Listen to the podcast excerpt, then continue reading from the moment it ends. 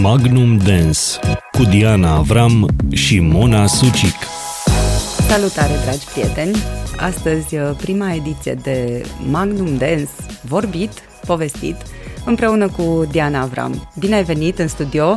Sunt foarte fericită că am ocazia să aud direct de la sursă poveștile tale despre lumea minunată a dansului. Îți mulțumesc, Mona, pentru ocazie și uh, le mulțumesc tuturor care se vor bucura de aceste povestiri. Uh, e o provocare pentru mine care tu ai ridicat-o la fileu uh, și sper să deschidem uh, suflete și minți așa împreună. Mă gândesc că e destul de ciudat pentru tine să vorbești despre dans fără să te ridici, adică probabil că statul ăsta pe scaun e un pic dificil pentru tine. Nu e nimic, că mi-ați pus aici masa asta unde pot să dau din picioare pe sub masă, e ok? Da, da, da, da. Um, dar o să încercăm să găsim toate cuvintele acelea potrivite astfel încât uh, să înțeleagă prietenii noștri dansul doar așa povestit. Și întrebarea e de unde să începem? Da, sunt foarte multe lucruri de spus uh, în legătură cu dansul uh, și m-am gândit uh, dimineața aceasta ce vom povesti și le-am zis fetelor mele că vin să dau un interviu, așa le-am zis, că nu am știut exact cum să le formulez pe înțelesul lor. Și, dar despre ce te duci, mami, să povestești acolo? M-a întrebat fetița mea cea mică. Păi despre dans. A, da? Și ce anume despre dans? Despre noi? și atunci mi-am dat seama că da, fiecare probabil că avem o poveste legată de dans și uh, povestea mea personală a început foarte de mult. Am și eu niște anișori adunați, destul de mulți, așa. Uh, iar Hai, povestea... O să începem de acolo, nu avem de ales da, acum. Povestea mea uh, a început uh, când aveam 9 ani. Uh, era puțin după 89 câțiva ani după 89, acum fiind lumea face calcule. Așa. așa, tranziție, când mă gândesc la anii 90, așa văd o, o pâclă, o fel de ev mediu al pentru istoriei mine, noastre. Da, pentru mine, sincer, atunci a început viața mea cumva.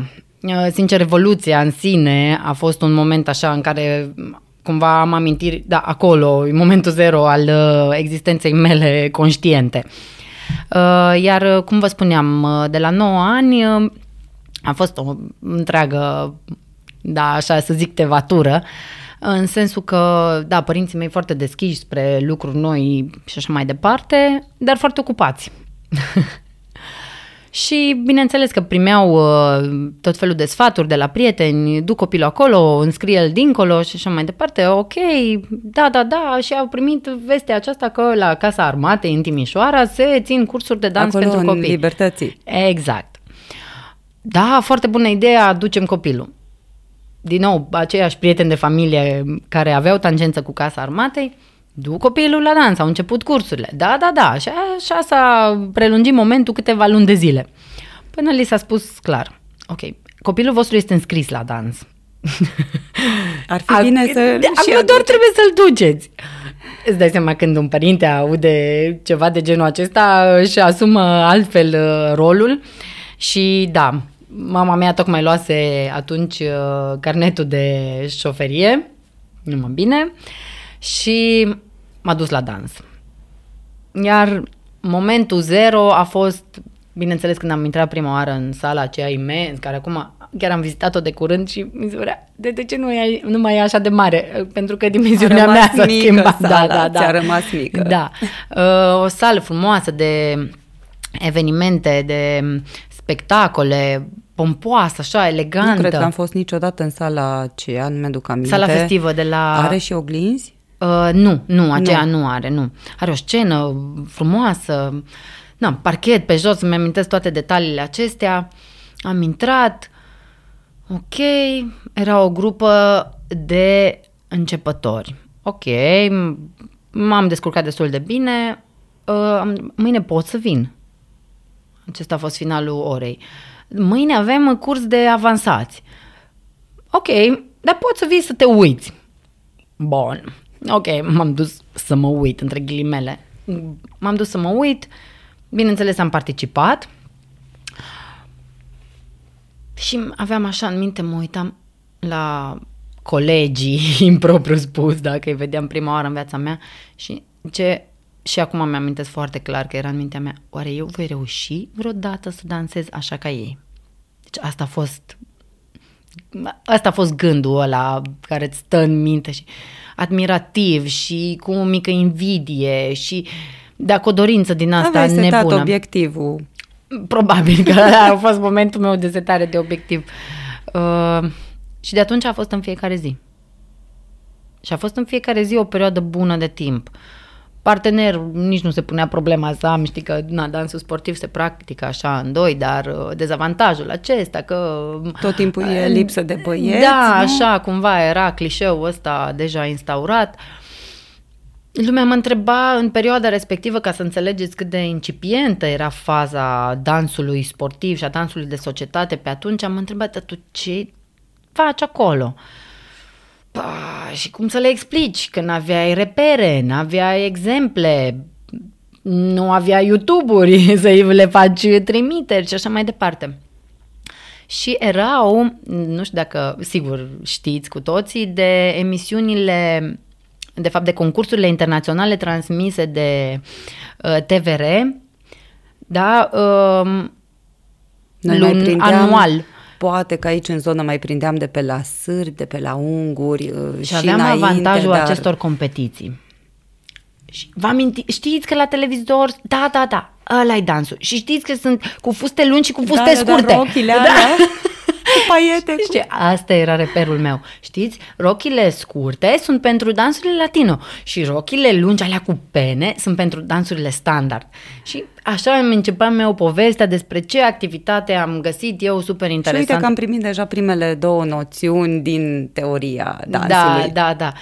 Na, așa au fost anii 90, cu fuste lungi și fuste scurte, adică versus uh, uh, dansurile latino și dansurile standard. Uh, au fost cu experiențe de tot felul, dar cu o îndrăgostire iremediabilă pentru mine, pentru activitatea asta și am conștientizat-o destul de târziu.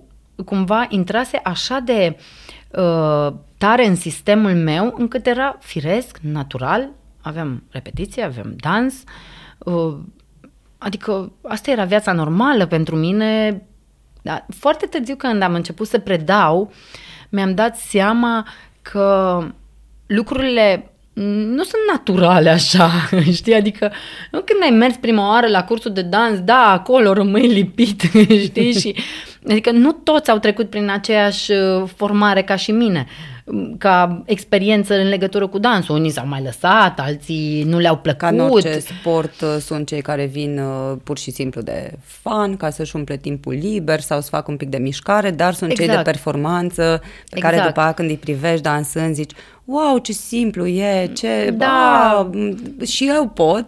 Și... Numai că e o muncă acolo de desubt. De... Da, uh, și m-a surprins cum am abordat atât de natural lucrurile și firesc și Bineînțeles, naturalețea asta a fost susținută de părinții mei, în sensul că dacă era vorba de un concurs, nu se punea problema să nu fiu însoțită. Cum era cu ieșirile? Pentru că fiind un sport nou, probabil că până s-au făcut toate conexiunile cu competițiile internaționale, o fi fost destul de complicat. Sincer, nici nu mi-am Nu ți-ai pus problema. Nu mi-amintesc foarte multe detalii de genul. Știu doar că ne împachetam și plecam la concurs. Aia mi-amintesc.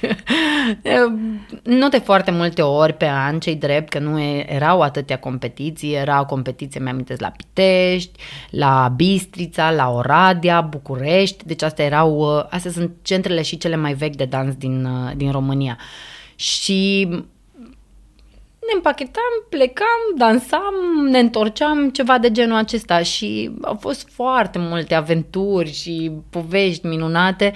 Uh, cumva eu m-am nimerit de fiecare dată să fiu uh, cel mai mic mezina, grupului. da, mezina grupului și am, am avut tot felul de experiențe foarte haioase și plăcute și mi-amintesc că mă duceam la școală și le povesteam și eram, bineînțeles, ca un guru al clasei în momentul în care eu veneam cu povești din astea exotice despre cum am plecat noi cu trenul, am pierdut nu știu ce tren, uh, ne-am amuzat prin nu știu ce gări uh, și aventuri, așa, da, aventuri, aventuri, știi, și lumea, copiii se uitau așa admirativ la mine că wow, ce faci tu.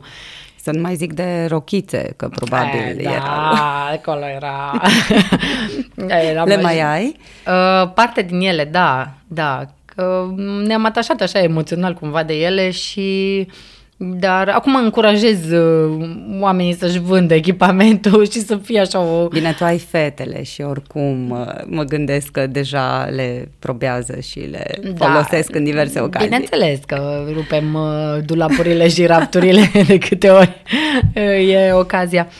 Da, așa a început istoria mea și îmi face mare plăcere să-mi amintesc și îmi dau seama că uh, e o mare, mare parte din mine de acum.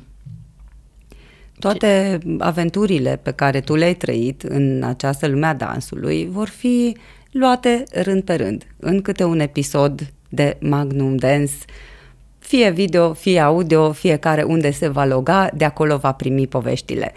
Aici încheiem primul episod, tocmai ca să lăsăm puncte de suspans pentru cei care vor să urmărească această poveste care e în derulare, e în desfășurare, se scrie, se dansează pas cu pas.